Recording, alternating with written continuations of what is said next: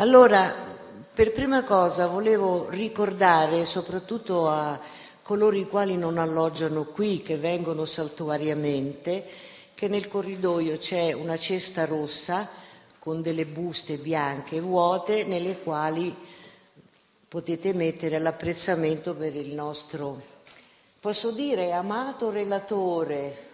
Eh?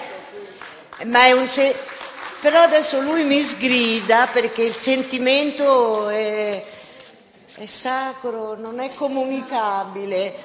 Vabbè, io vi sto dicendo il mio, poi voi fate quello che...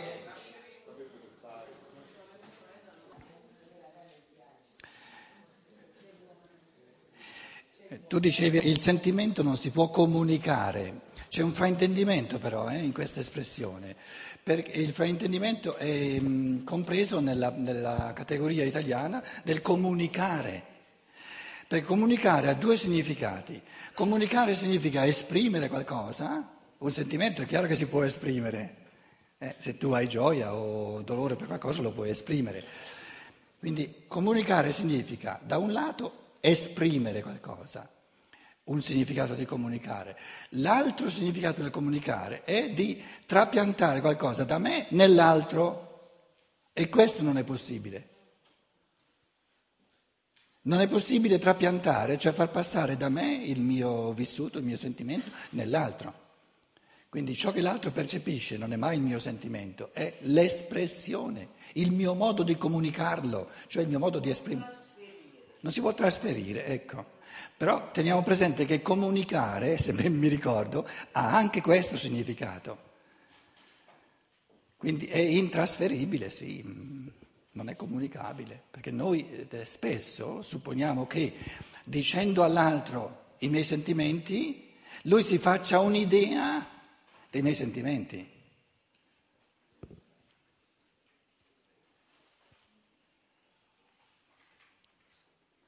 Ma non, la, non se la può fare.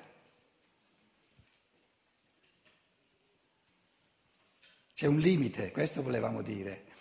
Certo che avendo lui, se, se gli sto comunicando un dolore, sto, avendo lui anche avuto il suo modo di esprimere il dolore, certo che ci sono degli elementi comuni, però gli elementi comuni eh, sono proprio quello a cui manca lo specifico del mio sentimento.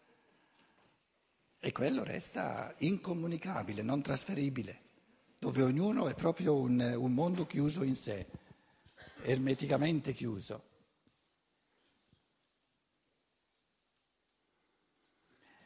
In altre parole, il, la somma di ciò che io mi sono proposto di vivere, la somma del mio vissuto in questa vita è tutta diversa dalla somma del vissuto che si è proposto di vivere un'altra persona. E questa forza interiore bisogna averla, altrimenti eh, sì, ci si spapola da tutte le parti e non si è un io con la sua identità. Quindi l'identità di una persona è la sua anima il suo vissuto, il suo sentimento. Nel volere e nell'agire ritorniamo nel mondo comune, nel pensare viviamo nel mondo comune, nell'anima, nel sentire, ognuno vive nel mondo suo individuale, è un mondo a sé stante. Vediamo questa aggiunta alla seconda edizione dell'ottavo capitolo che è molto bella, è come un riassunto di nuovo della eh, prima parte della filosofia della libertà.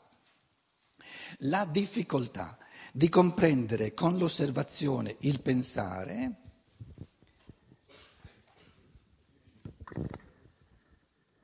la difficoltà di comprendere con l'osservazione il pensare, nel suo essere consiste, la difficoltà consiste nel fatto che, per lo più, questo essere del pensare è già sfuggito all'anima che lo esamina quando quest'ultima vuole portarlo nel campo della propria attenzione.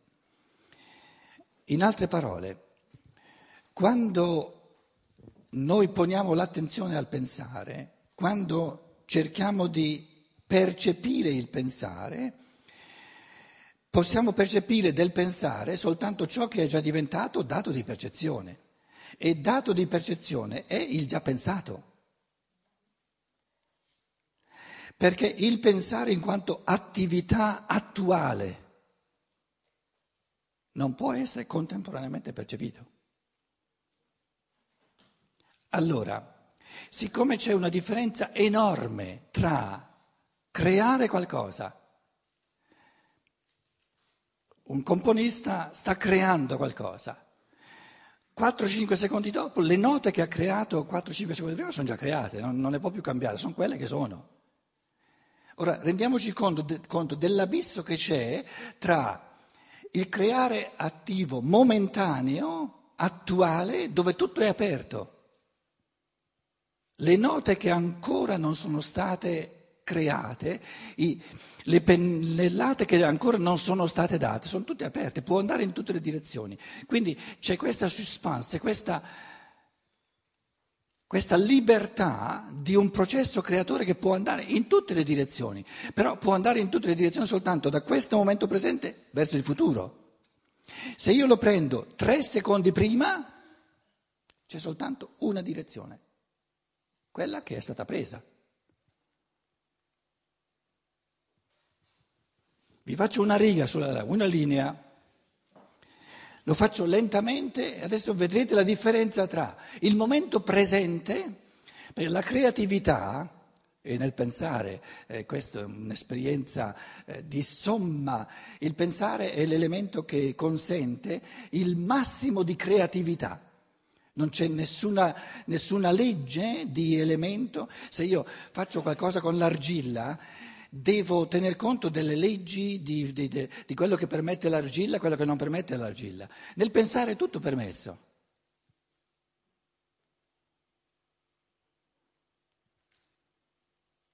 Perché i contenuti possibili del pensare sono infiniti e non c'è nessuna legge che mi dice devi stare attento a questo, devi stare attento a quello. Allora, adesso come analogia, io tiro una linea come una melodia o come un, un, un quadro, un processo artistico, no? Adesso voi osservate il momento presente, sempre il momento presente. Dove va? Dove va? Dove va? Dove va? Dove voglio io? Adesso sono qui, momento presente, momento presente.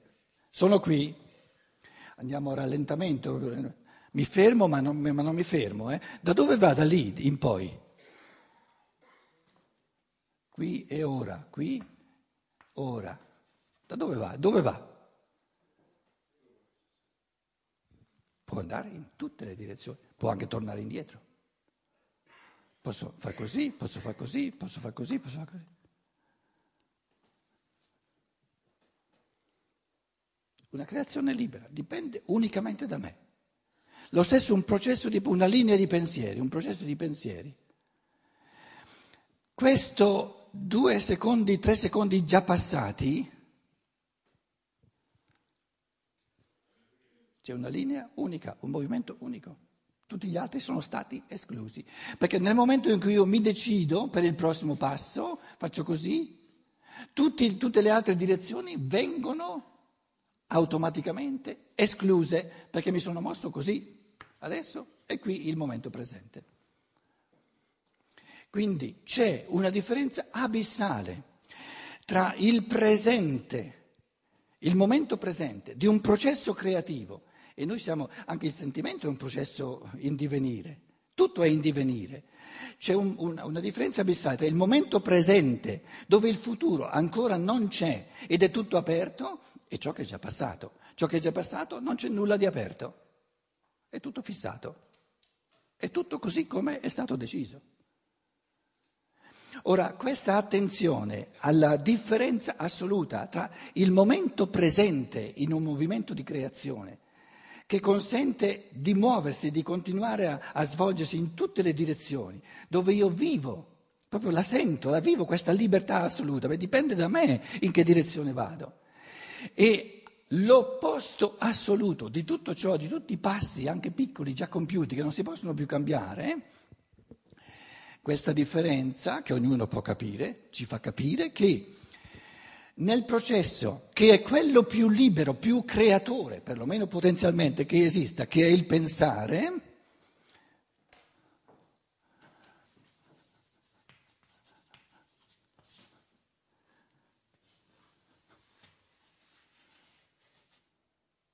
qui, qui e ora. Adesso chi c'è qui?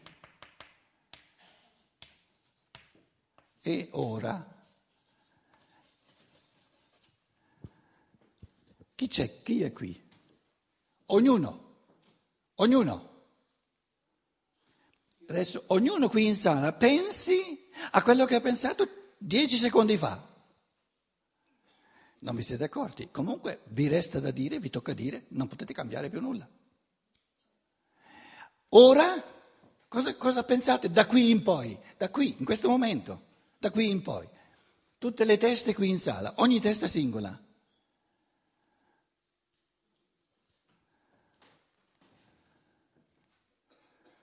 Dipende dalla tua testa. Da ogni testa. Guardavo lui perché faceva lo gnorri qui davanti.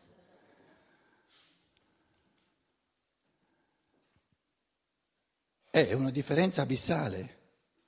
Allora, siccome il pensare è proprio il processo in assoluto, che è quello più creativo, più artistico, più libero, dove non c'è nessuna costrizione di elementi, sta attento che le corde del violino hanno leggi loro, eccetera. Se, se la metti minimamente un po' più tesa, sgarra, un po' più troppo moscia, sgarra.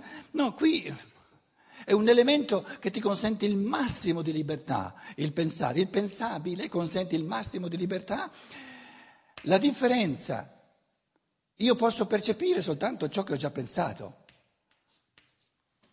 e risulta tanto più morto. Tanto più morto perché per la vivacità assoluta del processo vivente del pensare.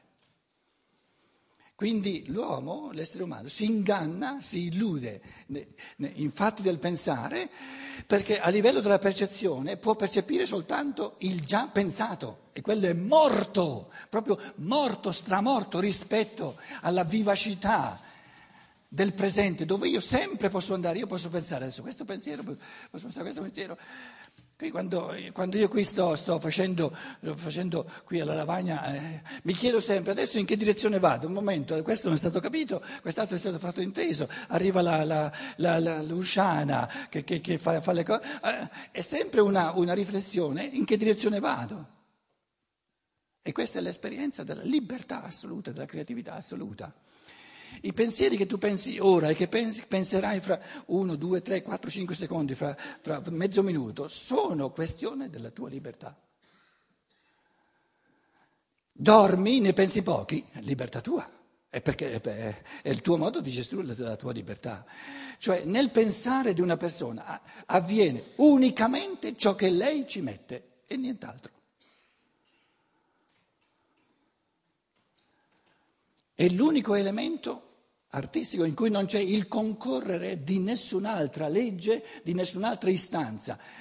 Nel, nel pensare gioca un ruolo soltanto lo spirito pensatore, non c'è nessun'altra istanza che possa metterci eh, eh, come dire, elementi di impurezza. Perciò il pensare, diciamo, è l'elemento assoluto della purezza.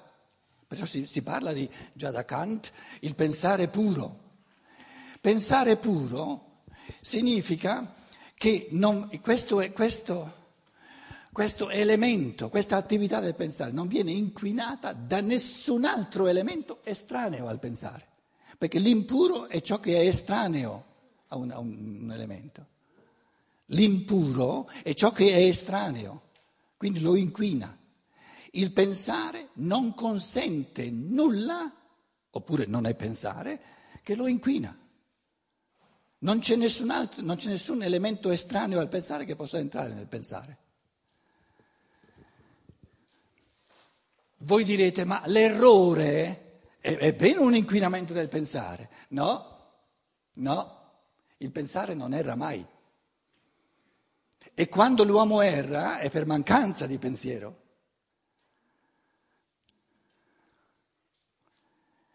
Quindi l'errore è quando il pensiero manca, quando il pensiero c'è non si sgarra. Condizionamenti, certo. condizionamenti ti, ti, ti diminuiscono la forza di pensare, quindi manca, viene meno la forza del pensare. Com'è?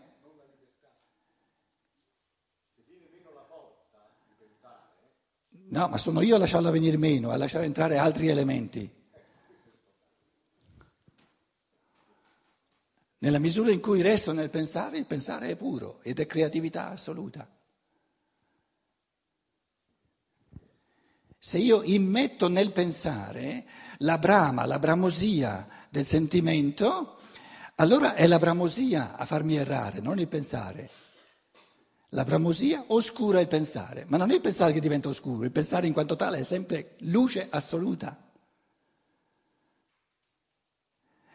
La tenebra non è un problema della luce, è l'elemento opposto alla luce. Finché c'è luce, c'è luce, nella luce non c'è tenebra.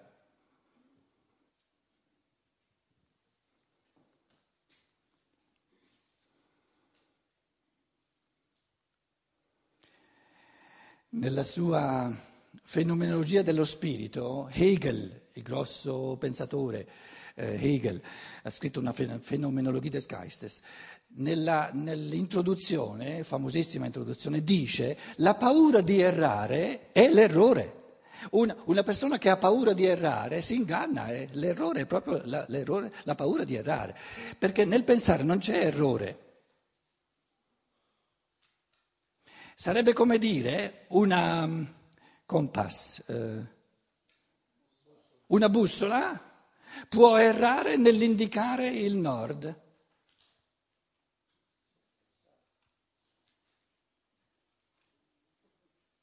Può errare? Può indicare sbagliato?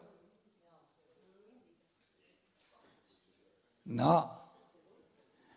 Se il magnetismo funzio- terrestre funziona nella bussola, indica di necessità il nord, oppure è scassata. Ma se è scassata non indica sbagliato, non indica nulla.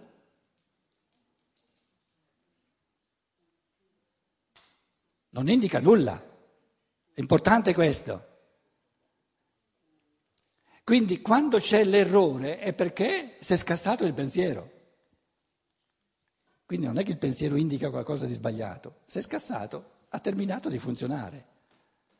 E un modo fondamentale di te- far terminare di funzionare la creatività del pensare è di oscurare il pensare col sentimento, con la brama, con le voglie, quello di cui parlavamo questa mattina.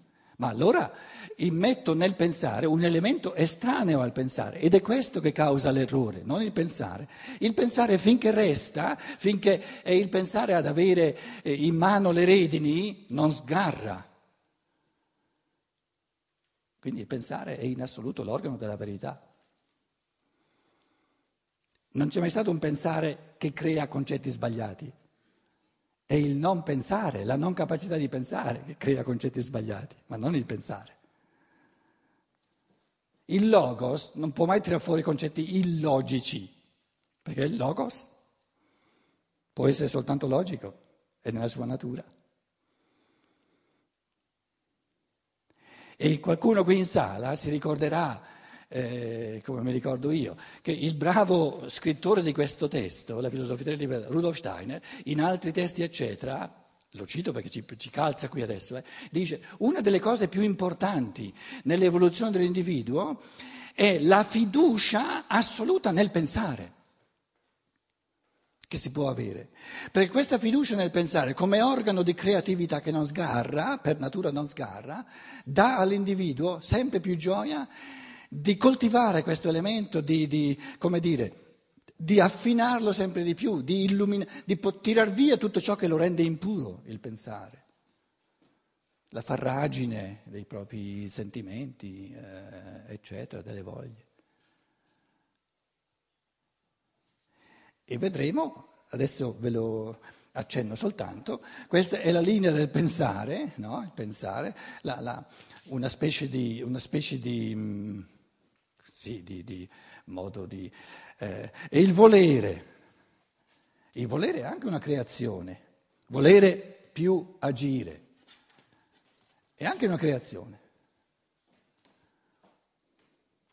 Allora, Stamattina ho fatto eh, queste cose, poi sono andato di qua, poi eh, mi sono, eh, adesso sono qui. E mo che faccio? In che direzione vanno le mie azioni a partire da questo punto? Voi potete decidere, continuo ad ascoltare quello lì che sta sproloquiando qui davanti, oppure decido di mandarlo a ramengo e penso a qualcosa d'altro.